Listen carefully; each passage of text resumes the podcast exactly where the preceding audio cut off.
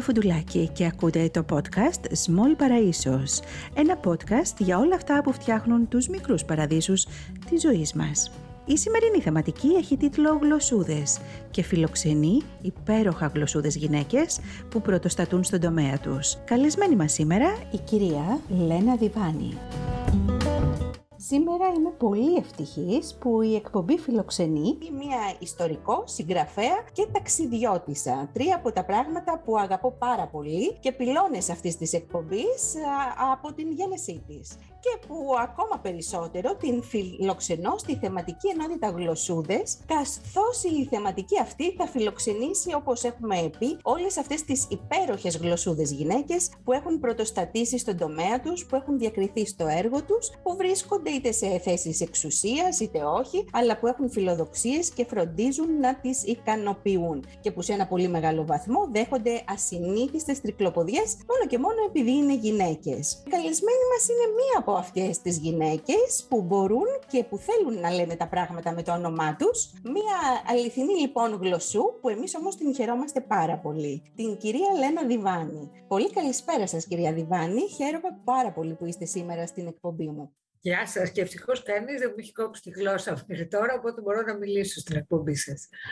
Θαυμάσια, θαυμάσια. Θα ξεκινήσω να πω ορισμένα πράγματα για όσους από τους ακροατές ή τις ακροάτριές μας δεν σας γνωρίζουν, που δεν το πιστεύω, αλλά μπορείτε μετά να συμπληρώσετε γιατί είμαι σίγουρη ότι από αυτά που εγώ θα πω ε, έχετε κάνει πολύ περισσότερα. Πολυδιαβασμένη συγγραφέας, ε, εμφανίστηκε το 1994 με μια συλλογή γυμάτων «Γιατί δεν μιλάς για μένα», με το οποίο κέρδισε το βραβείο πρωτοεμφανιζόμενου συγγραφέα. Συγγνώμη, θα σας διακόψω εδώ. Χαρακτηριστικός τίτλος γλωσσούς, ε! Γιατί δεν μιλάς για μένα. Μα ναι, ναι. Τώρα το σκέφτηκα. Μα και εγώ τώρα που ε, είχα αποφασίσει και ε, έψαχνα, ξέρετε, στα βιβλία που έχω διαβάσει από εσάς, λέω: Κοίταξε να δεις ότι όταν διάβαζα ε, το τι θα γίνω άμα δεν μεγαλώσω, που όπως θα πω και στη συνέχεια μου είχε κάνει τεράστια εντύπωση παλιότερα, δεν το είχα σκεφτεί ποτέ σε σχέση με αυτή τη θεματική, αλλά νομίζω ότι είναι το κατάλληλο βιβλίο. Καθηγήτρια λοιπόν στο νομικό τμήμα του Πανεπιστημίου Αθηνών, ε, διδάσκει ελληνική και βαλκανική ιστορία, για όσους με ξέρουν ε, την λατρεύω. Συμμετείχε στην Πολιτιστική Ολυμπιάδα εκπροσωπώντας την Ελλάδα σε ένα project ε, που έφερνε συγγραφή σε επαφή από όλο τον κόσμο και εκδόθηκε το 2003 από τις εκδόσεις Καστανιώτη με τίτλο Global Novel. Εμφανίστηκε στο θέατρο με ένα καταπληκτικό, εγώ θα πω το ένα, αλλά έχει πάρα πολλά φυσικά έργα, την ωραία θυμωμένη Σημειώστε το αυτό αγαπητοί ακροατές και ακροάτριες. Συνεργασίες με το Ιστορικό Αρχείο του Υπουργείου Εξωτερικών της Ελλάδας, το κέντρο, Τεχνικό Κέντρο Βιβλίου, το Ίδρυμα Μίζωνος Πολιτισμού, και ιδρυτικό μέλος της Εθνικής Επιτροπής για τα Δικαιώματα του Ανθρώπου, ίσως ένας από τους πιο σημαντικούς τομείς. Πολλά βιβλία, 25 χρόνια τουλάχιστον έργου. Τα βιβλία της και τα έργα της έχουν μεταφραστεί στα Ισπανικά, Ιταλικά, Γερμανικά, Εβραϊκά και Πολωνικά από ό,τι διαβάζω, ίσως και πολύ περισσότερα.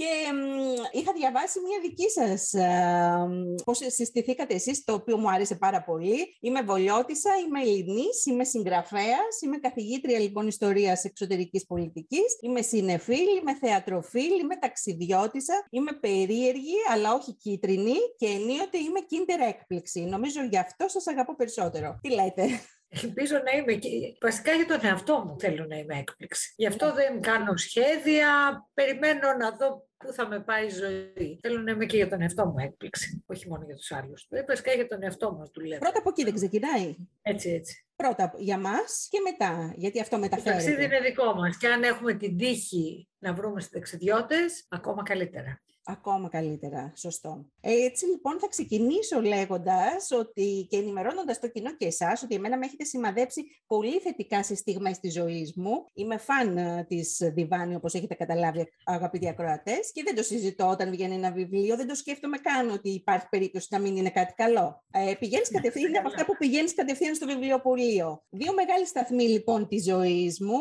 όπως είπα το τι θα γίνει άμα δεν μεγαλώσω, το 2010 αυτό, Και τώρα που κάνω αυτή τη θεματική και κοιτάω και το βιβλίο και βρίσκομαι ας πούμε στην σελίδα 64 όπου είναι το κεφάλαιο «Βελτιώνεται η Σίντι» και βλέπω και διαβάζουμε μάλλον εκεί. Τι κάνεις εκεί τον ρωτάω, τι βελτιώνω μου απαντάει. Μα παίρνει αυτή η βελτίωση, ξαναρωτάω έμπλεη απορίας. Όλα παίρνουν. Είναι ένα μοντέλο αυτή να το πούμε. Ε, ναι, βέβαια. Είναι ένα μοντέλο που έχει μόλις φωτογραφηθεί, κατά σύμπτωση φωτογραφίζομαι και εγώ για ένα περιοδικό εκεί πέρα, καμία σχέση. Ε, και ο φωτογράφος έκανε Photoshop σε μια καρακουκλάρα, επί ώρα. Και τον ρωτώ τι κάνεις και μου λέει τι βελτιώνω. Ναι, ναι, ναι, ναι. Και μετά κάνει όλους εμάς να αισθανόμαστε περίεργα, έτσι. Αλλά ακόμα και, ακόμα και αυτές τις ίδιες τις καρακουκλάρες γυναίκες, γιατί όλα παίρνουν βελτίωση. Ή σε, σε μια άλλη σελίδα του βιβλίου με τίτλο «Γιατί πέφτουμε στη λάσπη καλοκαιριάτικα», για όλες αυτές τις γυναίκες λοιπόν, τις πολύ επιτυχημένες, τις έξυπνες, τις πτυχιούχες, ε, οι οποίες να, διαλέγουν να βυθιστούν στην πνευματική λάσπη έστω και για, για δύο ώρες. Λοιπόν, έχω βρεθεί σε παραλία με φίλοι ακριβώς πάνω σε αυτό και έχουμε ανοίξει έναν ε, τρομερό διάλογο, debate. Πάνω στη λοιπόν, λάσπη. Ε. Ναι. Γι' αυτό και συμφωνώ πολύ μαζί σας. Και, και η δεύτερος μεγάλος σταθμός είναι ότι ερχό, ε, επιστρέφοντας από την Αυστραλία όπου ζούσα για κάποια χρόνια, πριν από τέσσερα χρόνια, ουσιαστικά ξεκινάω την εκπομπή, τρία χρόνια μάλλον που ξεκίνησα την εκπομπή, με το βιβλίο σας «Τι έμαθα περπατώντας τον κόσμο». Αυτό έπαιξε στην πρώτη μου εκπομπή, γιατί εκεί μέσα έβλεπα το mindset που απέκτησα εγώ στην Αυστραλία. Πω και όλες ότι η Αυστραλία είναι ένας ιδεατός τόπο. Δεν έχω πάει στην Αυστραλία. Είναι το όνειρο της ζωής μου να πάω για κάποιο λόγο που δεν έχω καταλάβει και ότι θα είναι κάτι καταπληκτικό για μένα. Το έχω στα σχέδια. Μπράβο, μπράβο σας. Βέβαια το γεγονός ότι έχετε πάει στη Νέα Ζηλανδία... Ε, δίπλα. Ναι, είναι δίπλα και πολλά πράγματα είναι ίδια. Οπότε... Ότι λάτρεψα την Νέα Ζηλανδία. Ναι, ναι, το έχω διαβάσει, το έχω διαβάσει. Γι' αυτό σας το λέω. Είμαι σίγουρη ότι εσείς ειδικά σε πολλά σημεία της Αυστραλίας θα βρείτε εξαιρετικά πράγματα να κάνετε. Και θα, μας τα πείτε, και θα μας τα πείτε φαντάζομαι, θα τα γράψετε. Λοιπόν, οπότε ξεκινάω με την εξής ερώτηση. Τι κάνει μία ιστορικό με σημαντική σταδιοδρομία σε θέση στο πανεπιστήμιο να ανοίγει την προσωπική της ζωή, τις ιστορίες του ελεύθερου της χρόνου στην συγγραφή και τι αλλαγές έχουν φέρει αυτά τα ταξίδια, οι εμπειρίες ε, στην ζωή σας; Να σας πω πρώτα απ' όλα γιατί τα, γιατί τα έκανα τα ταξίδια, γιατί θεωρώ ότι είναι ο μόνος τρόπος να μορφωθείς όταν τελειώσεις την, όλα τα στάδια της κλασικής, ας πούμε, μόρφωσης.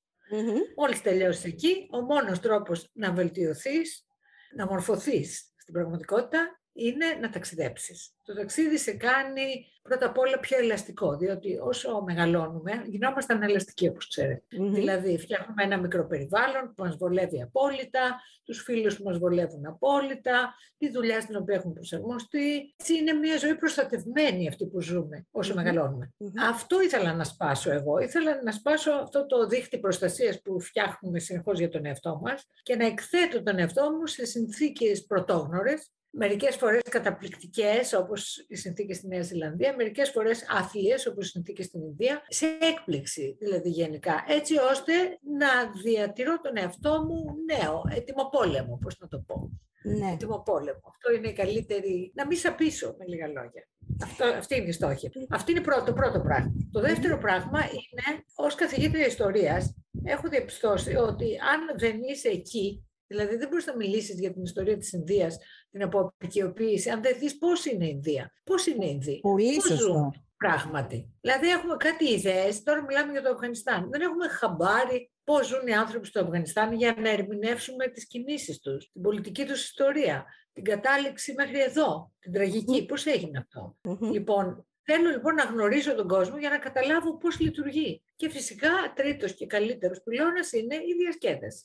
Δεν υπάρχει τίποτα πιο διασκεδαστικό από το να βλέπεις καινούργια πράγματα, καινούργιες φάτσες, καινούργια βιβλία, καινούργιες ταινίες και καινούργια πράγματα. Σε φρεσκάρει, σε αναγεννά. Λοιπόν, έχετε καλύψει πολλές ερωτήσεις που ήθελα να κάνω μέσα από, αυτά, από αυτούς τους τρεις πυλώνες λοιπόν. Είναι πραγματικότητα και εγώ θα έλεγα ότι επειδή έχω διαβάσει γενικότερα συνεντεύξεις σας, πιστεύω ότι δεν είναι μόνο οι μεγαλύτεροι άνθρωποι, αυτό που λέμε ότι μεγαλώνοντας ε, να, μην, ε, να, να δραστηριοποιείσαι. Ακόμα και νέοι άνθρωποι στην ελληνική κοινωνία είναι εξαιρετικά βολεμένοι. Μα αυτό λέω, μόλις τελειώσει η εφηβεία, δηλαδή όπου μεγαλώνουμε, μόλις οριστικοποιηθεί αυτό το μεγάλωμα, ενώ το βιολογικό, αρχίζουμε να βολευόμαστε σιγά σιγά. Όσο μεγαλώνουμε περισσότερο, βολευόμαστε περισσότερο. Αυτό είναι αλήθεια. Δηλαδή, νεότερος είσαι πιο ανοιχτός. Στην δεκαετία των 20 είσαι πιο ανοιχτός, όσο βολεψάκιας και να είσαι. Και σε γνωριμίες και σε άλλους τόπους και σε νέες καταστάσεις, πειραματίζεσαι λίγο. Ε, μετά τα 30, καλησπέρα σας. Καλησπέρα σας. Τακτοποίησε πάρα πολύ. Πώς μας μορφώνουν λοιπόν τα ταξίδια σε ένα γενικότερο πλαίσιο και σε αυτό που είπατε ε, σε σχέση με την ιστορία; Γιατί και στη χώρα μας, ε, με, με μεγάλη μου λύπη, αλλά το είδα και στην Αυστραλία ακόμα περισσότερο, οι νέοι άνθρωποι και κατ' επέκταση μεγάλη, δεν έχουν καθόλου καλή γνώση ιστορίας. Εκεί τη μαθαίνεις πρακτικά την ιστορία. Δηλαδή καταλαβαίνεις ένα λαό χωρίς να διαβάσεις αναγκαστικά, γιατί όλοι οι άνθρωποι δεν διαβάζουν. Αυτό είναι μια λυπηρή, αλλά ναι αντίρρητη αλήθεια. Αν πας λοιπόν στη Γεωργία και δεν ξέρεις τίποτα για τη Γεωργία, για παράδειγμα, έτσι, πας στην ε, Τυφλίδα, βλέπεις μια ευρωπαϊκή πόλη.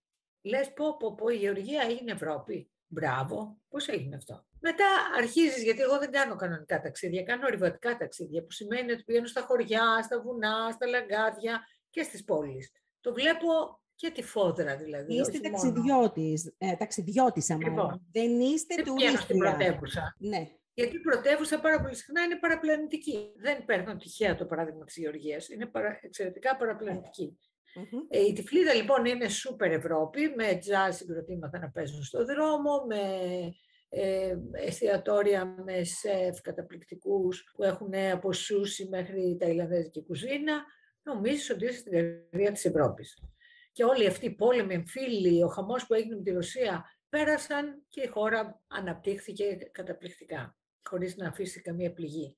Μπαίνεις μέσα στα χωριά και τρελαίνεσαι. Ένας άλλος κόσμος. Δηλαδή τσίγκινα σπίτια, φτώχεια καταραμένη, σαν άλλος κόσμος. Πας και στο Βατούμι και βλέπεις την Ανατολή. Είναι λοιπόν μια χώρα που το μαθαίνεις βιωματικά. Ότι είναι μια χώρα διχασμένη ανάμεσα στην Ανατολή και στη Δύση. Οι άνθρωποι δεν έχουν ακόμα αποφασίσει που ανήκουν και το χάσμα μεταξύ λίγων πλουσίων και πολλών φτωχών είναι τεράστιο. Χρειάζεται να τα διαβάσεις, τα βλέπεις. Οπότε γι' αυτό είναι πολύτιμα τα ταξίδια. Ε, σωστό. Είχατε πει κιόλας ότι ε, εκεί συνειδητοποιείς πόσο φρικτά προνομιούχοι είμαστε. Αν και φαντάζομαι ότι για αυτούς που ταξιδεύουν δυστυχώς τουριστικά, ίσως αυτό να μην ισχύει. Πιστεύετε ότι θα πρέπει...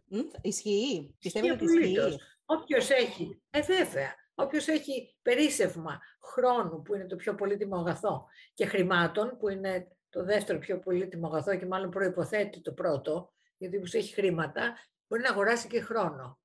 πρέπει να δουλεύει, έχει πέντε παιδιά και μια δουλίτσα, πρέπει να δουλεύει νυχθημερών για να τα θρέψει τα πέντε παιδιά. Όποιος λοιπόν έχει αυτά, άρα μπορεί να ταξιδέψει, είναι πολύ προνομιούχος. Και εμείς στη χώρα μας είμαστε ακόμα πιο προνομιούχοι γιατί το διαπιστώνει κανείς αυτό γυρίζοντας στον κόσμο. Έχουμε ένα από τα καλύτερα κλίματα που υπάρχουν. Σωστό. Έχουμε οικογενειακούς δεσμούς που μας κρατάνε αν ξεπέσουμε. Πάρα δηλαδή, πολύ σωστό. Εγώ δεν θα βρεθώ στο δρόμο. Στην Αμερική όταν πήγα είδαμε σοκ, γιατί ήμουν και πολύ νέα, ότι έτσι και σε βγάλουν τράπεζες από το σπίτι σου επειδή χρωστάς, και αυτό μπορεί να γίνει πάρα πολύ εύκολο για τον καθένα μας, θα είσαι στο δρόμο. Εγώ, αν με βγάλουν από το σπίτι μου επειδή χρωστάω, θα είμαι στο σπίτι της αδερφής μου, της ξαδέρφης μου, της μάνας μου. Στο δρόμο δεν θα είμαι. Ναι, ναι, ναι, αυτό ναι. είναι όλα τα λεφτά του κόσμου. Ναι, ναι. Αυτό είναι πραγματικότητα και στην Αυστραλία του τώρα. Έτσι, γιατί εγώ γύρισα το 17 από την Αυστραλία. Το ίδιο πράγμα ακριβώς συμβαίνει. Πολύ δύσκολο. Ε, εκεί συνειδητοποίησα εγώ πόσο προνομιούχοι είμαστε στο ότι φεύγουμε φοιτητές, ας πούμε, στην Κρήτη και νοικιάζουμε σπίτι δικό μας. Ναι, αυτό Α πούμε, είμαστε προνομιούχοι επίσης που οι οικογένειές μας θεωρούν τη μόρφωση το νούμερο ένα πράγμα. Και δεν θα φάνε για να μορφώσουν τα παιδιά τους. Αυτό δεν είναι καθόλου αυτονόητο. Καθόλου αυτονόητο. Άλλα κράτη τα στέλνουν τα παιδάκια να δουλέψουν και όχι να πάνε να μορφωθούν και να νοικιάσουν δικό τους σπίτι. Ούτε κατά διάνοια. Ούτε κατά διάνοια. Και θυμάμαι τον καθηγητή μου στην ιστορία, όταν, ε, που ήταν και ο supervisor μου, ότι μου έλεγε ότι τον πρώτο χρόνο, γιατί εγώ ζούσα στην Τασμάνια. Mm. Ε, ε, υπάρχει ο δαίμονας της Τασμανίας. Υπάρχει, υπάρχει. υπάρχει. Δεν είναι έτσι φυσικά, δεν είναι τόσο ωραίος. Αλλά ευτυχώς επειδή πέρασε πολλά ο κακόμοιρος και κόντεψε να εξαφανιστεί από τον καρκίνο του ισοφάγου, τα έχουν, τα έχουν καταφέρει τον έχουν σώσει λοιπόν. Αλλά θυμάμαι λοιπόν ότι ο καθηγητής μου μου έλεγε ότι τα πρώτα χρόνια που δίδασκε χρειαζόταν να, να κάνει tour στα χωριά για να πείσει τους ε, κατοίκους, τους γονείς, ε, να στείλουν τα παιδιά τους ε, στο, στο πανεπιστήμιο μετά το, το Grade 10. Και μιλάμε τώρα για τα πιο άξια παιδιά, έτσι. Γιατί ναι. τα, λιγότερο, τα λιγότερο διαβαστερά παιδιά, καλά, αυτά είναι καταδικασμένα. Εδώ εμείς στέλνουμε το κάθε τούβλο να έχει η οικογένεια, θα το σπρώξει, θα ξεπουληθεί, να το πάει στο εξωτερικό αν δεν περάσει στο εσωτερικό Δηλαδή θα κάνει τα πάντα, πραγματικά. Αυτό είναι πολύτιμο. Είναι πολύτιμο, είναι πολύτιμο. Και δεν κατανοούμε πόσο πολύτιμο είναι. Και άλλα πολλά, ότι έχουμε δημοκρατία, παραδείγματος χάρη. Δεν είναι καθόλου αυτονόητο. καθόλου, μα καθόλου αυτονόητο. Ε, ναι, βέβαια, καλά. Αυτό ήταν μια ερώτηση που την κράταγα για το τέλος, αλλά δεν πειράζει. Νομίζω ήρθε η κατάλληλη ώρα. Σαν αρχίζει να κάνει ένα βήμα πίσω, σαν τα ανθρώπινα μας δικαιώματα και όλα αυτά που η γενιά η δική μας θεωρεί στάνταρ ε, έχουν αρχίσει να υποχωρούν και δεν το καταλαβαίνουμε; Ε, στη Δύση όχι, δεν το πιστεύω. Γιατί το λέτε αυτό; Από αυτά που βλέπω να γίνονται, βλέπουμε μάλλον τα τελευταία δέκα χρόνια να γίνονται στη Δύση με τα φαινόμενα τύπου Τραμπ, με, την, με τις πολιτικές αυτές, με ε, πολιτικές και αποφάσεις ε, που δυστυχώς όπως οι αμβλώσεις που βλέπουμε τα τελευταία χρόνια... Αυτό στην Αμερική, όχι στην Ευρώπη. Εμείς είμαστε τυχεροί γιατί στην, στην Ευρώπη. Στην, ναι. Τι πράγμα; Στην Πολωνία. Στην Πολωνία. Ε, η Πολωνία είναι νεότερη Ευρώπη. Ναι, ναι, ναι, ναι, αλλά θέλω να πω ότι μέσα σε αυτό το ευρωπαϊκό δεν έχει βρει ακόμα το, το βηματισμό της από το γκρουπ των κομμουνιστικών χωρών όπου δεν είχαν συνηθίσει πολύ ανθρώπινα δικαιώματα. Ενώ ναι. για την παραδοσιακή Δυτική Ευρώπη που είναι ο τελευταίος, τι να πω, το τελευταίο φρούριο των ανθρωπίνων δικαιωμάτων. Σίγουρα. Δηλαδή και, και σε αυτό είμαστε πάρα πολύ τυχεροί. Αλλά εδώ μέχρι και στη δική μας στη χώρα, δηλαδή, ε, ακούγονται τέτοιου τύπου φωνές. Τα ακούσαμε πέρσι. Οι φωνές ποτέ δεν έπαψαν, αλίμονο. Άκουγα προχτές ένα ηχητικό ντοκιμαντέρ, ένα podcast του Δημοκίδη από το Life of Podcasts, ναι. που έλεγε για την δολοφονία του Ζακ. Δηλαδή αυτό το πράγμα ότι γίνεται στον 21ο αιώνα, σκοτώνουν με κλωτσιές αστυνομία και αθώοι πολίτες έναν φουκαρά άοπλο, βγάζοντάς τον πρεζόνι οπλισμένο με μαχαίρι ότι πήγε να ληστέψει όλα αυτά ψέματα, είναι φρικιαστικό. Πάντα θα υπάρχουν αυτά. Αλλά από όλα τα μέρη του κόσμου είμαστε οι πιο τυχεροί. Αυτό, αυτή τη σύγκριση κάνουμε. Αλλιώς έχουμε πάρα πολλά παράπονα από την πατρίδα μας, αλλά μόλις βγούμε παρά έξω βλέπουμε ότι. βλέπουμε ότι είναι. Υπάρχουν πολύ χειρότερα. πάρα πολύ χειρότερα. Δεν σημαίνει ότι σταματάμε να αγωνιζόμαστε. Όχι, αυτό ναι, δεν πρέπει να σταματάμε. Ναι, ναι, ναι. Και να Γιατί ό,τι πάει, το λέω στους φοιτητές μου αυτό συνέχεια, δεν υπάρχει στάση. Ή ανεβαίνεις ή κατεβαίνεις και σαν άνθρωπος και σαν κοινωνια Δεν υπάρχει σημείο στάσης. Ή θα βελτιώνεσαι ή θα χειροτερεύεις. Ναι, Επομένως, ναι, ναι. πρέπει συνεχώς κάθε μέρα να δίνουμε αγώνα για να βελτιωθούμε για να μην χειροτερέψουμε. Ναι, ναι, ναι. Ε, δίπλα στην πόρτα περιμένει η χειροτέρευση. Ακριβώς, αυτό, αυτό που λέω, επαγρύπνηση. Γιατί μόλις ε, βολευτείς λιγάκι, μετά πολύ εύκολα το χάνεις. Πολύ σωστά. Οπότε, οι πιο δυνατές σας στιγμές σε ταξίδια που έχετε κάνει ως τώρα ήταν... Ε, η Νέα Ζηλανδία για μένα. Θετικό, θετική στιγμή ήταν η Νέα Ζηλανδία. Γιατί; Ήταν πρώτα απ' όλα είναι μια πανέμορφη χώρα. Πανέμορφη. Έχει τα πάντα. Ε, και εμείς έχουμε τα πάντα στην Ελλάδα. Έχουμε πάρα πολλά. Έχουμε ποικιλομορφία αλλά δεν την έχουμε αξιοποιήσει τη χώρα μας. Εκεί βλέπεις ανθρώπους που έχουν αξιοποιήσει πλήρως τη χώρα τους. Και πιστεύω ότι ένα πολύ μεγάλο ποσοστό αυτής της επιτυχίας που είχαν να την αξιοποιήσουν αφήνοντάς την ανέγκυχτη, γιατί αυτό είναι το θέμα, όχι να την ξεπουλήσεις, να την αφήσεις και αυτό να το πουλήσεις ακριβά. Λοιπόν, οφείλεται στους Μαωρί, ναι, ναι. πιστεύω. Οι Μαωρί αρνήθηκαν να οικοπεδοποιήσουν το πως πρώτα απ' όλα αγωνίστηκαν για τα δικαιώματά τους και κέρδισαν πάρα πολλά, περισσότερα από κάθε άλλη νομίζω παγκόσμια μειονότητα στο ναι, ναι, ναι. επίπεδο. Λοιπόν, αυτοί πήραν ένα ποσοστό γης 30% νομίζω, το, αρνήθηκαν στεναρά να το κάνουν οικόπεδα, όπως τους πίεζαν οι λευκοί, επειδή η γη είναι θεότητα για αυτούς. Λοιπόν, και λένε ο Θεός δεν χωρίζεται σε οικόπεδα. Άρα έχουν ένα είδος κοινοκτημοσύνης στα κομμάτια που τους αναλογούν, τα οποία είναι ανέγκυχτα πραγματικά. Πληρώνεις πολύ ακριβά και χαίρεσαι να πληρώνεις πολύ ακριβά για να μπεις να περπατήσεις μέσα, να ορειβατήσεις, έχουν μια απίστευτη σεβασμό, λατρεία στη γη. Ναι, ναι. Ε, δεν σε αφήνουν να κάνεις βήμα πέρα από το μονοπάτι, να μην πατήσεις τα χορτάρια. Και θυμάμαι ένα περιστατικό το οποίο για μένα ήταν συγκλονιστικό, ενώ είναι πάρα πολύ απλό. Δηλαδή, μας συνόδευαν οδηγοί βουνού, νεαρά παιδιά, 20-22 χρονών, λοιπόν, οι οποίοι μας παρακολουθούσαν, έβλεπαν τι χρειαζόμαστε κτλ.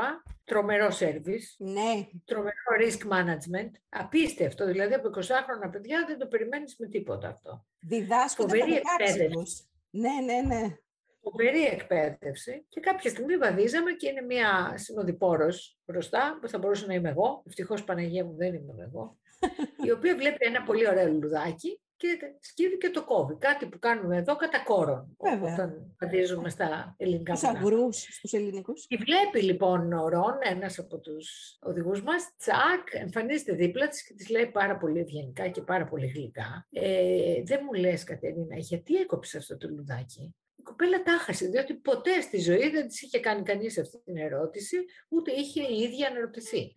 Διότι εδώ δεν είχαμε ούτε, ξέρετε, το πρόσχημα ότι θα το πάω σπίτι μου να το στολίσω σε ένα βάζο. Ναι, σωστά. Είμαστε σε μια υπερομή. Οπότε το κοιτάει, έχοντας ένα πολύ χαμένο ύφος, εγώ παρακολουθώ από δίπλα, και του λέει, ε, επειδή είναι ωραίο. Και της λέει αυτός με την ίδια γλυκύτητα. Δηλαδή το τιμωρείς επειδή είναι ωραίο. Ε, λοιπόν, κύριε Φουντουλάκη, δεν ξανά κόψα λουλούδι, από τότε. Στα χρόνια που πέρασαν. Ποτέ. Ναι, ναι, ναι. ναι. Έχετε δίκιο. Δηλαδή, οι άνθρωποι είχαν σκεφτεί για, από τα πιο απλά πράγματα μέχρι τα πιο σύνθετα πράγματα και είχαν βαθύ, βαθύ σεβασμό. Και μας έκαναν και εμάς να σκεφτούμε. Αυτός σας λέω όταν λέω για εκπαίδευση. Μα αυτό ε, είναι πολύ σημαντικό γιατί διδάσκονται και το έζησα και εγώ στην Αυστραλία, γιατί είναι παρόμοιες σε συμπεριφορά, τέτοιο, σε τέτοιου τύπου συμπεριφορές, ε, βέβαια δεν καταφέρανε δυστυχώς οι Αβορήγινες να κάνουν το αντίστοιχο. Και ναι, όμως ε, διδάσκονται από πολύ μικρή. Είναι ένα εκπαιδευτικό σύστημα που ξεκινάει από τον υπηαγωγείο και αυτή είναι η συμπεριφορά που πρέπει να έχουν όλοι οι άνθρωποι για να ομορφαίνει και ο τόπος τους. Ε, βέβαια, δηλαδή το σπίτι τους. Εμείς δεν έχουμε βάλει μέσα μας ότι ο τόπος μας είναι το σπίτι μας. Νομίζουμε ότι είναι το διαμέρισμά μας το σπίτι. Όταν πετάμε τα σκουπίδια από τον μπαλκόνι, δεν μας νοιάζει καθόλου τι γίνεται έξω. Είναι τραγικό. Μέχρι να μπει αυτό τώρα στη νεότερη γενιά βλέπω ότι αρχίζει και μπαίνει.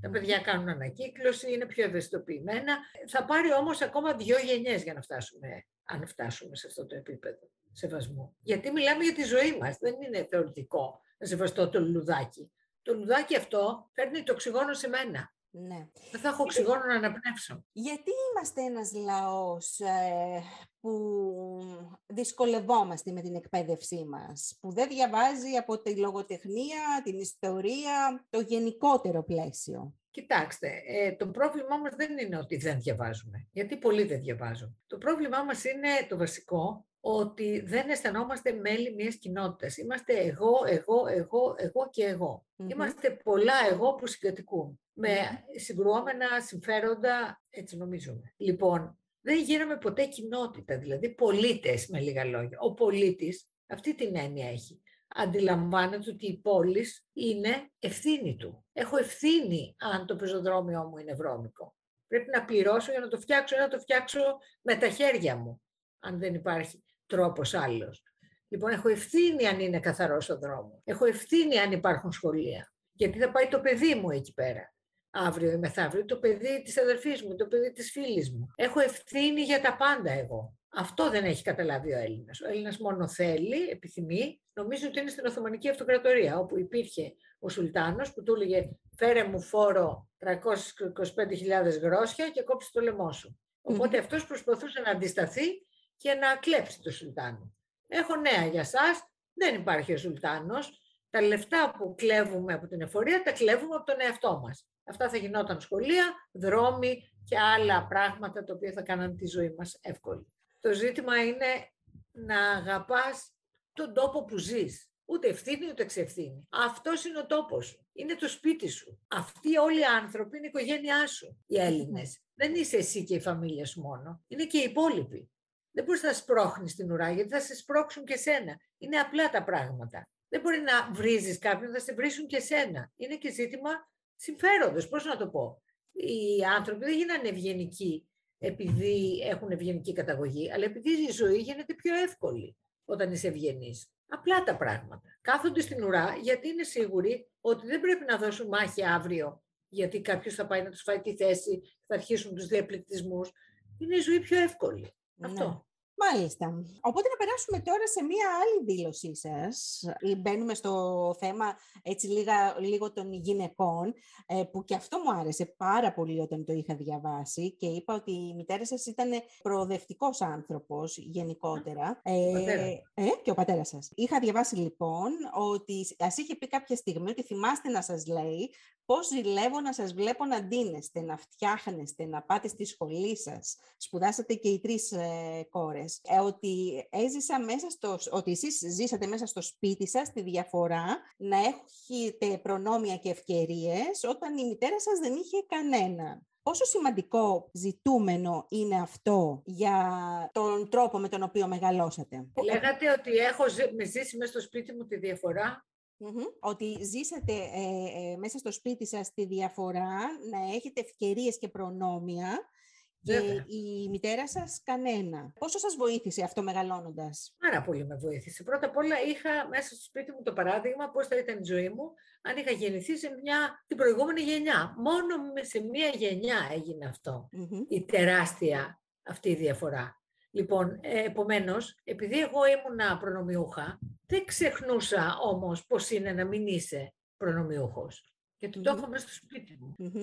Ε, είναι πάρα πολύ σημαντικό αυτό, διότι οι άνθρωποι τίνουμε ανοήτως να θεωρούμε αυτά που είναι προνόμια στην πραγματικότητα αυτονόητα. Και εδώ έρχομαι πάλι στο ταξίδι. Όταν πήγα στην Κωνσταντινούπολη πρόσφατα και είδα όλες τις γυναίκες με μπουρκα ξαφνικά, κατάλαβα πόσο τυχερή είμαι που δεν φοράω μπουρκα. Δεν είναι αυτονόητο ότι δεν φοράω μπουρκα. Δεν είναι αυτονόητο ότι έχω το δικαίωμα να κάνω ό,τι περάσει από το κεφάλι μου. Είναι κατάκτηση και πρέπει να πολεμάω συνέχεια για αυτή, διότι μπορεί να επιστρέψουμε. Κωνσταντινούπολη πριν 15 χρόνια, 20 δεν φορούσαν μπουρκα. Τώρα φοράνε. Ναι, δηλαδή ναι, μπορούμε ναι, να πάμε πίσω. Ναι. Αυτό είναι πολύ σημαντικό να το έχεις μέσα στο σπίτι σου.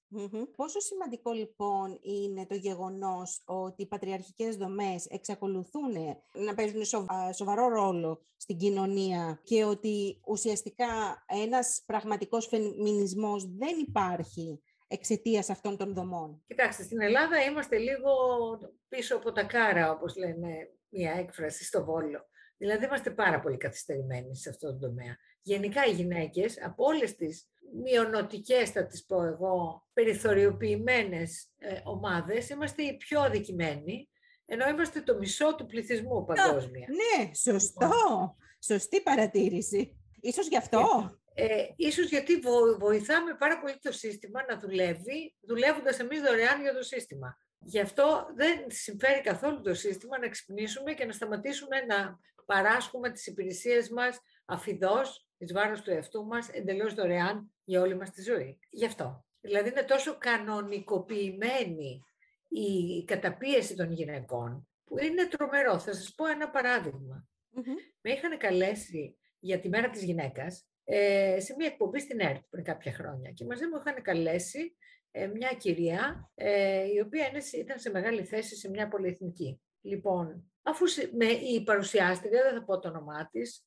ε, γιατί έχει πεθάνει πια και ήταν και φίλη μου. Ρωτάει με ένα διάφορα πράγματα, λέω διάφορα πράγματα, φτάνει και στην κοπέλα, στην οποία λέει είστε μια καταπληκτική γυναίκα, φτάσατε, γίνατε top στέλεχος στην ε, εταιρεία σας, η οποία είναι μια μεγάλη πολυεθνική, έχετε παντρευτεί και έχετε δύο παιδάκια. Πώς τα καταφέρνετε να είστε και μητέρα και σύζυγος και top στέλεχος, Μόλις τα ακούω εγώ αρχίζω και φουντώνω.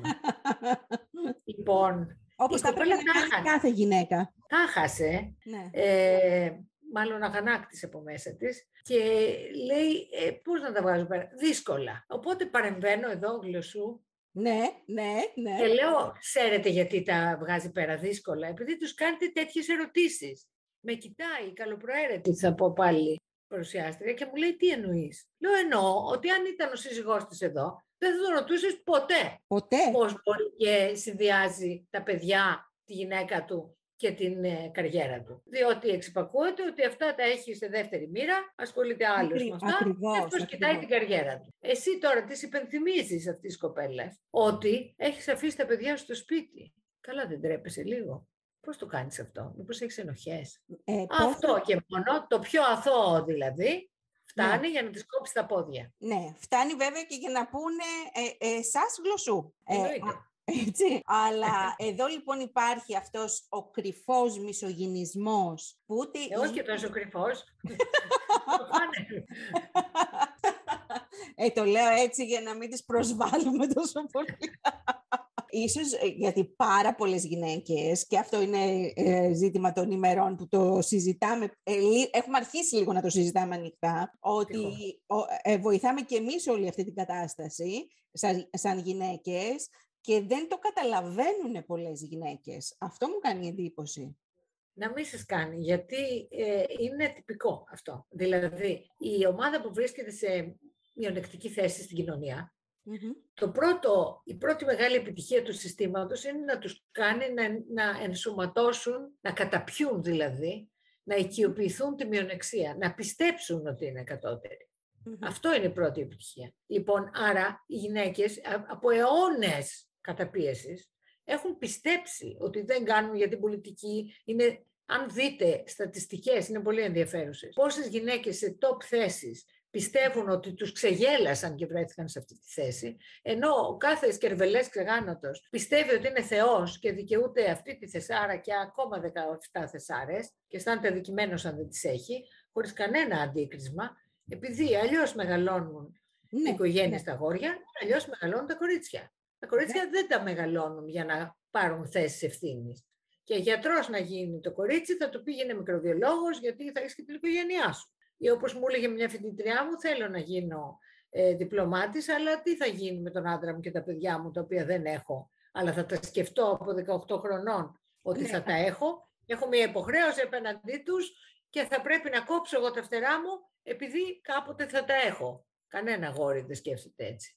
Το αγόρι λέει, εγώ θα πάω στο διπλωματικό και η γυναίκα μου θα με ακολουθήσει. Απλά τα πράγματα. Ναι, πολύ απλά. Δηλαδή είναι τόσο βαθιά μέσα μας αυτό το πράγμα που θέλει πάρα πολύ πόλεμο από την κοινωνία, από τα σχολεία, από εμάς τις ίδιες για να το ξεπεράσουμε. Μα διάβαζα και πρόσφατα και ήθελα να σας πω ότι αν εσείς η ίδια έχετε νιώσει σαν τον, ε, όταν λέτε τη γνώμη σας, που εντάξει δεν έχει μεγάλη σύγκριση, διάβαζα ε, πρόσφατα τον ξένο του Καμί. Ένα άτομο που λέει την αλήθεια, αφιλτράριστα εκείνος, εντάξει, αλλά όταν λέγεται η αλήθεια, ο κόσμος αμέσως στρέφεται εναντίον του. Σε άλλες βάσεις ναι. βέβαια, ε, ε, εντάξει, δεν Πολύ μην μπερδέψουμε. Ναι, να μην τα μπερδέψουμε, αλλά... Η αλήθεια γενικά δεν είναι αγαπητή. Ακριβώς. Τι θέλω να, να καταλήξω ότι με τον α ή β τρόπο η αλήθεια δεν τη θέλει κανείς. Εννοείται, εννοείται. Αυτό είναι αυτονόητο, αλλά το ζήτημα είναι ποια, ποιανού η αλήθεια. Δεν υπάρχει μία αλήθεια. Υπάρχουν πολλές αλήθειες. Το ζήτημα είναι να καταλάβουμε ότι όλοι έχουμε τις αλήθειες μας. Να μπορούμε δηλαδή, εγώ το θεωρώ το νούμερο ένα προσόν του ανθρώπου, να μπορείς να μπεις στα παπούτσια του άλλου. Διότι αλλιώς βιώνει τη ζωή, την αλήθεια, λοιπόν, ο πρόσφυγας ας πούμε, Mm-hmm. Αλλιώς η γυναίκα, αλλιώς ο τρανς, αλλιώς ο διευθυντής της τράπεζας, αλλιώς ο πρωθυπουργός και ούτω καθεξής. Επομένως, πρέπει να έχουμε τη δική μας αλήθεια, να σεβόμαστε και τις αλήθειες των άλλων. Διότι έχουν μια άλλη εμπειρία, έχουν μια άλλη οπτική γωνία. Αυτό δεν έχουμε μάθει επίσης να σεβόμαστε. την εμπειρία του άλλου, την οπτική του γωνία. Βλέπουμε πάντα τα πράγματα με βάση τη δική μας θέαση. Εμάς. Ναι. Εμάς. Λέει η άλλη. Παραδείγματος χάρη για να πω λίγο και εναντίον μας, Ναι. έτσι. Ότι εγώ είναι μια υπερπλούσια, μορφωμένη, η οποία έχει μια εξαιρετική δουλειά. Αλλά είναι ασυνειδητοποιητή ως προς το κοινωνικό κομμάτι. Και λέει, «Μα ποια καταπίεση. Εγώ δεν ένιωσα ποτέ καμία καταπίεση. Ε, βέβαια. Εννοείται. Αν είσαι η κυρία Παρτινογιάννη, δεν ένιωσε καμία καταπίεση. Φυσικά. Για άνοιξε τα μάτια σου να δεις τι γίνεται γύρω-γύρω. Αυτό είναι τρομερό. Δηλαδή, όταν τα ακούω αυτό, Και το ακούς κάθε Τρελαίνω. μέρα για διαφορετικά ζητήματα. Βέβαια. Το ακούμε κάθε μέρα. Πώς αντιμετωπίζετε λοιπόν μια γυναίκα που λειτουργεί με φουλ τις μηχανές στο μυαλό της από την κοινωνία; ως επικίνδυνη. Αλλά έχει, έχει και πλάκα αυτό. Διότι το, ο άνθρωπος που ξεβρακώνει, γιατί αυτό εγώ προ, επιχειρώ να κάνω, να ξεβρακώσω τις ωρεολογίες. Αυτό Σωστά. που βελτιώνει ότι η- ας πούμε ας πούμε, μια τέτοια ωρεολογία είναι σαν τη μάνα δεν υπάρχει τίποτα. Βεβαίως υπάρχει. Ο πατέρας. Αν αναλάβει να μεγαλώσει εμάς, ο μπαμπάς μας μας μεγάλωσε. Πολύ εξίσου, ο μπαμπάς μας ήταν μητέρα. Και δεν είναι τυχαίο ότι εγώ βγήκα έτσι. Γιατί είχα ένα μπαμπά που ήταν και μαμά. Λοιπόν, Πολύ σημαντικό που το λέτε. έτσι. Λοιπόν, μη μου λες ότι δεν υπάρχει σαν τη μάνα. Υπάρχει. Ο πατέρας μπορεί να είναι η γιαγιά, μπορεί να είναι διάφοροι άλλοι. Πρέπει να ασχοληθούν με το παιδί. Δεν είναι ενός ανθρώπου τέκνον το παιδί. Είναι πολλών. Και πρέπει όλοι μαζί να βοηθάνε να μεγαλώσει. Σωστό, πολύ σωστό.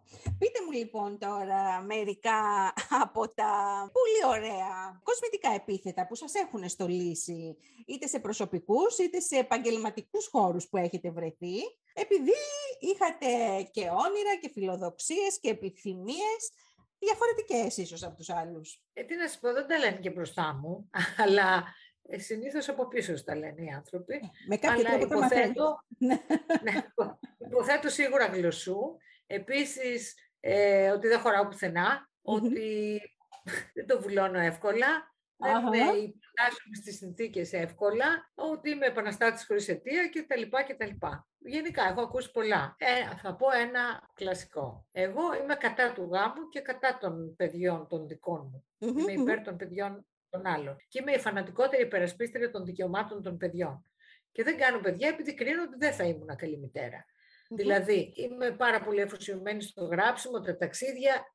Τα παιδιά θα έπρεπε να τα στριμώξω εκεί πέρα μέσα, διότι με αυτά τα πράγματα ζω, αυτή είναι η ζωτική μου δύναμη εμένα. Δεν έχω, δεν ήθελα ποτέ να κάνω παιδιά. Λοιπόν, και όταν με ρωτούν γιατί, α, καλά αφήνω την κλασική ερώτηση, γιατί δεν θέλετε να κάνετε παιδιά, απαντάω, γιατί δεν ρωτάτε αυτούς που κάνουν παιδιά, τα έχουν στο δρόμο, τα βιάζουν, τα δίνουν να τα βιάσουν άλλοι έναντι χρημάτων, γιατί κάναν παιδιά; Δεν θυμάμαι να ρωτήσετε ποτέ κανένα Ποτέ, από μα αυτούς ποτέ, μα ποτέ. γιατί κάνανε παιδιά; Και Γιατί το ρωτάτε γεγονός ότι- εμένα. Και το γεγονός ότι ρωτάνε, το γεγονός ότι ρωτάνε πρώτα απ' όλα, ότι γιατί... Εγώ θα ρωτούσα, δηλαδή, αν ήμουν δημοσιογράφος, θα πήγαινα σε ένα από αυτούς και θα του έλεγα Γιατί κάνατε παιδιά, ρε παιδιά; Εγώ δεν κάνω παιδιά για να βοηθήσω τα παιδιά. Δεν το καταλαβαίνετε αυτό. Δεν είμαστε όλοι για όλα. Άντε έτσι Ναι. κάνεις ένα παιδί, το αμολάς στη μαμά σου και φεύγεις. Όχι. Ε, μα είναι η εύκολη λύση των περισσότερων βολεμένων, έτσι δεν είναι; Είναι μέσα σε αυτό που λέμε το Ναι, είναι βόλεμα. μια αυτό που πρόχειρη, μεγαλ- μεγαλώνει. μια πρόχειρη ανέβρεση νοήματος της ζωής. Και μια ωραιότατη δικαιολογία για να μην κάνεις αυτά που ονειρεύτηκες. Λες,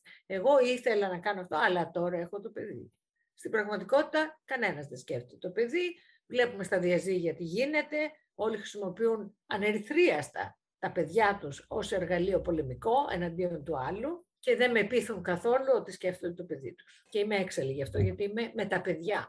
Ίσως επειδή δεν έκανα παιδιά, είμαι με τα παιδιά. Δεν είμαι με τους μεγάλους. Δεν έχω την οπτική τους. Έχετε κι εσείς ακόμα ένα παιδί μέσα σας. Έτσι, δεν... Κά- κάπου δεν είχατε πει ότι είναι πολύ σημαντικό. Ελπίζω να μην το σκοτώσω. Βεβαίως το Όχι, έχω. Ναι, ακριβώς. Ναι, ναι, Το ναι. διατηρώ πάση θυσία και ελπίζω να μην το σκοτώσω. Να μην γίνω κοινική δηλαδή. Ναι, ναι. Ε, και εκεί πάεις ε, σε αυτό το βιβλίο του Ισνάντιας που είναι ένα κουστούμάκι που το φοράνε όλοι, έτσι, και που Σωστά. πηγαίνουμε μέσα σε ένα, σε ένα δρόμο που χαράζουν οι άλλοι Το και φοράνε με το ζόρι. Αυτό είναι το φοβερό. Δηλαδή, αν συνενέσεις με τον τρόπο που το κάνουν οι γονείς και έτσι καταλήγεις να συνενείς χωρίς να το καταλαβαίνεις. Αλλά εδώ βλέπουμε και παιδιά που επαναστατούν, άλλα που είναι σε ψυχιατρικά καταστήματα. Αυτά τα έχω συναντήσει επειδή με παιδιά σε όλη μου τη ζωή με 18 χρόνια έρχομαι σε επαφή λόγω της δουλειάς μου στο πανεπιστήμιο, φτάνουν τα παιδιά σε ψυχιατρικά καταστήματα και ο γονιός επιμένει πρέπει να γίνεις δικηγόρος, γιατί έχω το δικηγορικό μου το γραφείο και πρέπει κάποιος να το διαδεχτεί. Να το αυτό το όνομα στους αιώνας των αιώνων. Εσείς λοιπόν καταφέρατε να κατορθώσετε, κατορθώσετε μάλλον να ζήσετε όπως θέλετε, να κάνετε αυτό που, ναι. που, λένε οι, όλοι οι coach, έτσι, στην ψυχολογία. Τι είναι λοιπόν για σας ευτυχία; Λοιπόν, ευτυχία είναι να κάνεις ακριβώς αυτό που θέλεις, χωρίς τύψεις όμως. Εγώ δεν έχω ποτέ καμία τύψη, διότι προσπαθώ πάντα να κάνω το καλό, ένα, δηλαδή προς το κοινωνικό σύνολο, δεν έχω βλάψει άνθρωπο ε, τουλάχιστον όχι συνειδητά. Ε, προσπαθώ να βοηθήσω αντίθετα και να κάνω αυτό που θέλω και τίποτα από αυτά που δεν θέλω.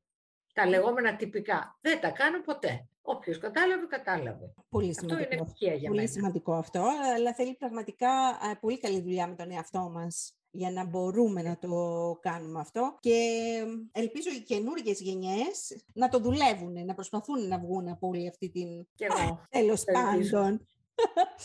λοιπόν, το επόμενο που ήθελα να ρωτήσω ε, για το επόμενο πολύ ωραίο βιβλίο κατά τη δική μου άποψη, είναι το «Ζευγάρια που έγραψαν ιστορία». Ο, εκεί που η ιδιωτική ζωή και η δημόσια δράση αλληλεπιδρούν και βρίσκουν ένα τρομερό πλαίσιο, έτσι, όπως έχει αποδειχθεί και από το βιβλίο σας. Και θέλω να μάθω για την ε, Πάστα Σεράνο, τι ιστορία ήταν αυτή που κάπου σας άκουσα να διηγήσετε και καλό θα ήταν να το ακούσουν και οι ακροατές μας, γιατί όταν σας άκουσα να το λέτε, επειδή σας είπα ότι ήσασταν στην Αυστραλία και έκανε ένα μεταπτυχιακό εκεί, πάνω στην ιστορία της μετανάστευσης, ε, ήταν σαν να έβλεπα ορισμένους από τους καθηγητές μου, που για πρώτη φορά εγώ το συνάντησα στην Αυστραλία αυτό, ένας καθηγητής να φέρνει μέσα στην τάξη και να σου κάνει το μάθημα της ιστορίας να, κρέμεται από τα, να κρέμεσαι από τα χίλια του, ας πούμε.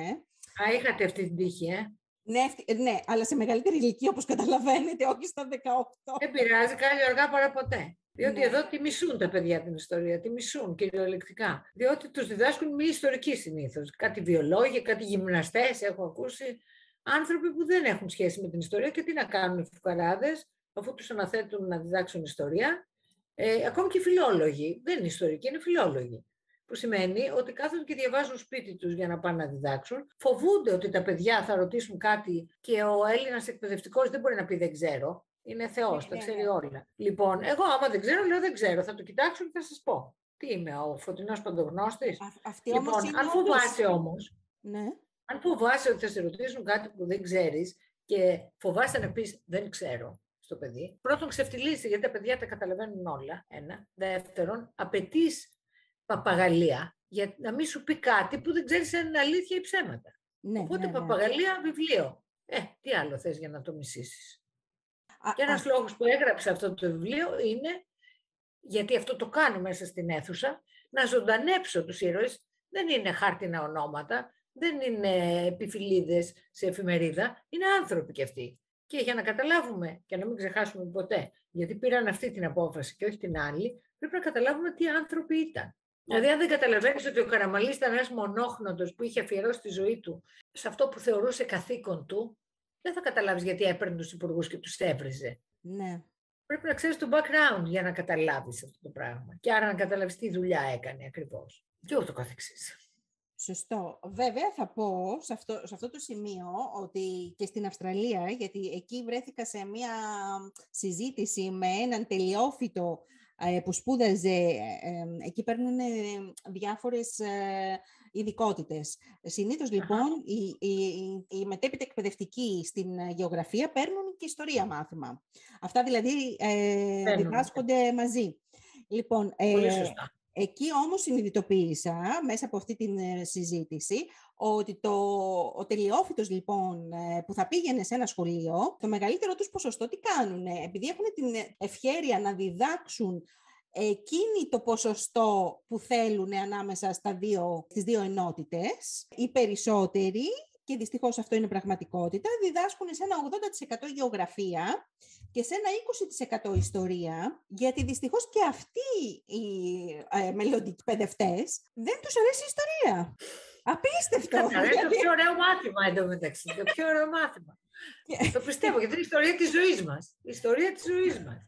Δεν μπορεί να μην είναι ωραίο μάθημα. Και δεν μπορεί και όλας να μπαίνεις. Ε, το, το δικό μου επιχείρημα σε ένα πολύ μεγάλο βαθμό ήταν ότι ε, και η γεωγραφία κατά βάση έχει ένα ιστορικό background από πίσω. Φυσικά. Ε, αν, δεις, αν δεις το χάρτη, τα λέει όλα. Δηλαδή, αν δεις, ας πούμε, τα στενά, θα δεις γιατί η Ρωσία πάντα ήθελε τα στενά. Δεν χρειάζεται πολύ μελέτη, το βλέπεις. Εκεί. Ακριβώς. Οπότε πώς μπορείς να μπαίνεις μέσα σε μια τάξη ε, προδιαθετημένος ότι δεν θα το κάνεις 50-50, αλλά θα το κάνεις 80-20.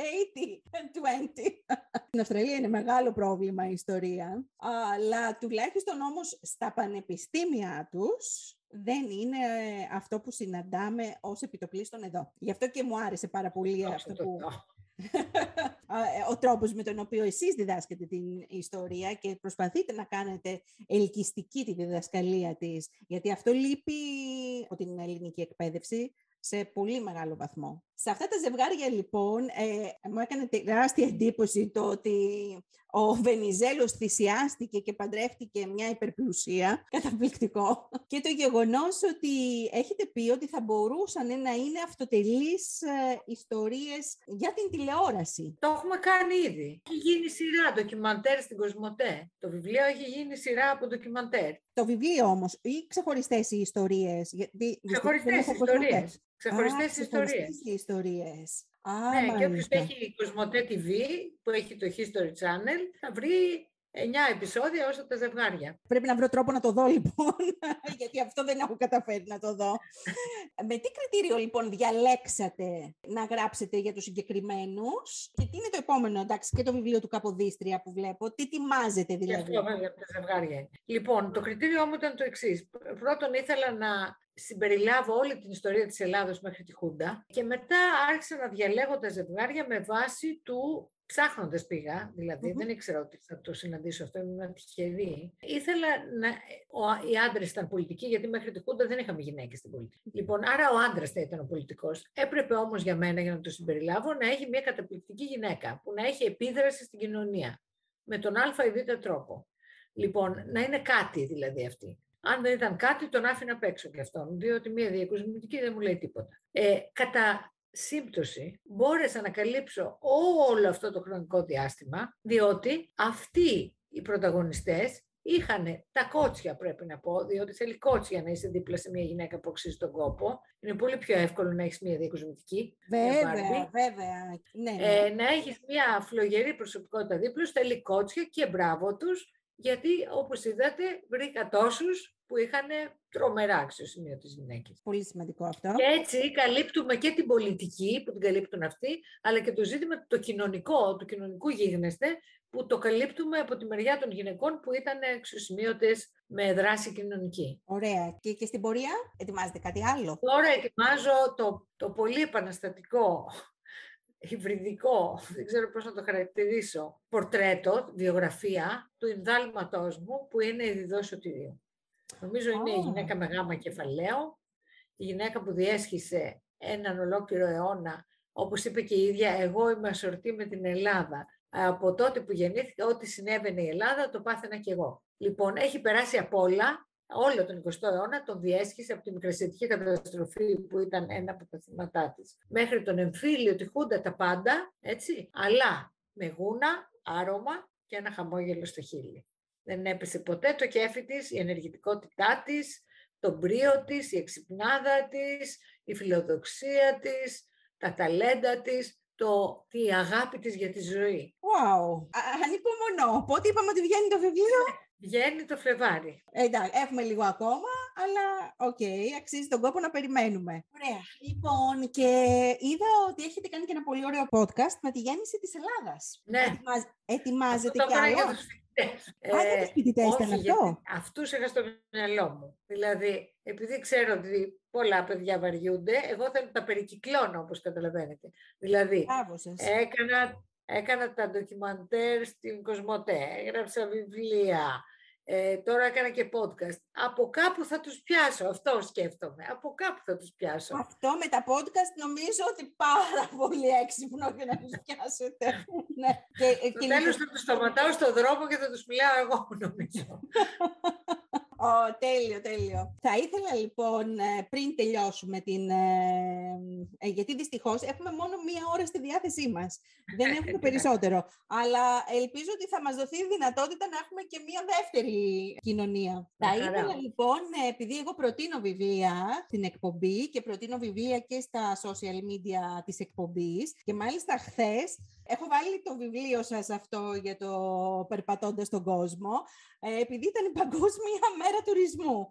Αλλά τους είπα, κοιτάξτε, να μην είσαστε τουρίστες, προσπαθήστε να είστε ταξιδιώτες. Ναι. Λοιπόν, ε, θα ήθελα να μου προτείνετε λοιπόν 5-10 βιβλία, όσα θέλετε εσείς, ε, που πρέπει να διαβάσουν μάλλον οι ακροατές και οι ακροάτριές μας, έτσι όλο το χειμώνα. Λοιπόν, εγώ θέλω να προτείνω σε όλα τα νεαρά κορίτσια να διαβάσουν το γυάλινο κόδωνα της Σίλβια Πλάθ, το μοναδικό μυθιστόρημα που έγραψε η Σίλβια Πλάθ, που είναι η ιστορία ενός κοριτσιού που έχει φιλοδοξίες ε, και θέλει, γράφει και έχει κερδίσει ένα διαγωνισμό που είναι μια υποτροφία να πάει στην, είναι στην Αμερική όλα αυτά, να πάει στη Νέα Υόρκη που είναι το όνειρο κάθε ανθρώπου, νέου ανθρώπου, εκεί γίνονται όλα και να είναι σε ένα περιοδικό, το Mademoiselle, το οποίο περιοδικό όμως αυτό, ξέρετε, φιλοξενεί μεγάλους συγγραφείς, Δεν είναι σαν τα περιοδικά που έχουμε εδώ. Δεν ήταν Λοιπόν, και θα έγραφε ένα ολόκληρο καλοκαίρι σε αυτό το περιοδικό. Μαζί με κορίτσια από όλο τον κόσμο, από όλη τη χώρα. Ήταν κάτι ονειρεμένο αυτό που της έτυχε και πηγαίνει εκεί και σε λίγο παθαίνει nervous breakdown διότι διαπιστώνει, έρχεται σε επαφή με την πραγματικότητα. Τι περιμένει η κοινωνία από τις κοπέλες, τι εφιαλτική ζωή την περιμένει διότι πρέπει να διαλέξει ανάμεσα στην αγάπη της για τη δημιουργία, για το γράψιμο, που θέλει να πάρει βραβεία, θέλει να σκίσει το κορίτσι και έχει όλα τα φόντα να το κάνει.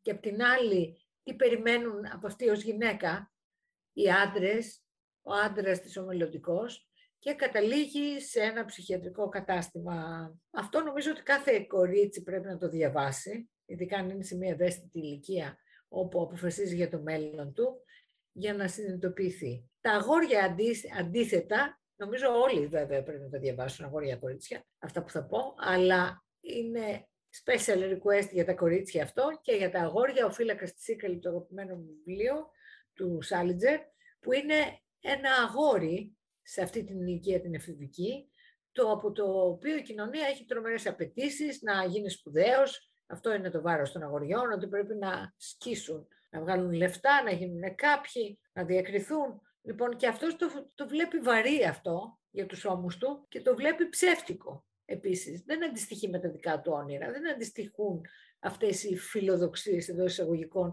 με τα δικά του θέλω στη ζωή. Και το σκάει από το κολέγιο που είναι γεμάτο κάλπιδες όπως λέει ο ίδιος και έχει μια πολύ διασκεδαστική και συγκινητική πορεία που και αυτός καταλήγει σε ψυχιατρικό κατάστημα. Δηλαδή, αυτές οι νεαρές ψυχές, άμα ζοριστούν στα κοστούμάκια που λέγαμε, βρίσκουν διαφυγές οι οποίες δεν είναι καλύτερες. Τώρα, ένα από τα πιο αγαπημένα μου βιβλία είναι το πρώτο με τη ιστορία της Ότης, νομίζω ότι είναι το πρώτο, το Σάββατο βράδυ στην άκρη της πόλης, που είναι ένα σύμνο στη φιλία, την οποία τιμώ, είναι η οικογένεια της επιλογής μας, οι φίλοι μας, Πολύ Είναι ένα υπέροχο βιβλίο. Και θα κλείσω με την ε, Μαργαρίτα Καραπάνου, που έχει γράψει ένα αριστούργημα, η Κασάνδρα και ο Λύκος, που έχει να κάνει και με την παιδική ψυχή, την παιδική κακοποίηση, όσο περνούν τα χρόνια, γιατί είναι αρκετά παλιό βιβλίο, το πρώτο της μυθιστόρημα, με το οποίο έγινε παγκόσμια γνωστή, είναι αριστούργημα πραγματικά και βραβευμένο και στο εξωτερικό. Το διαβάζει συνεχώς με άλλα μάτια. Είναι εξαιρετικό, νομίζω ότι πρέπει να το διαβάσουν όλοι. Ωραία. Αυτά. Νομίζω ότι ε, θα τα τιμήσουν οι ακροατές μας. Εγώ σίγουρα το για Έλληνο Κόδωνα το έχω εγώ στη δική μου τη λίστα για φέτος. Οπότε... είναι, είναι Ναι, ναι, ναι.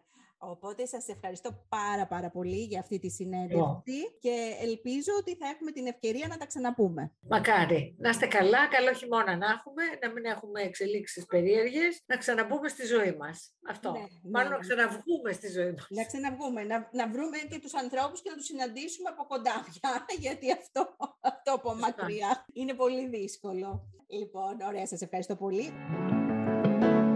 Ακούσατε το podcast Small Παραΐσος με την Γεωργία Φουντουλάκη. Ένα podcast για τους μικρούς παραδείσους της ζωής μας. Ακολουθήστε μας στις πλατφόρμες Spotify, Google Podcast και Anchor και στα social media της εκπομπής μας για να μην χάνετε τα καινούργια επεισόδια μας. Γεια σας!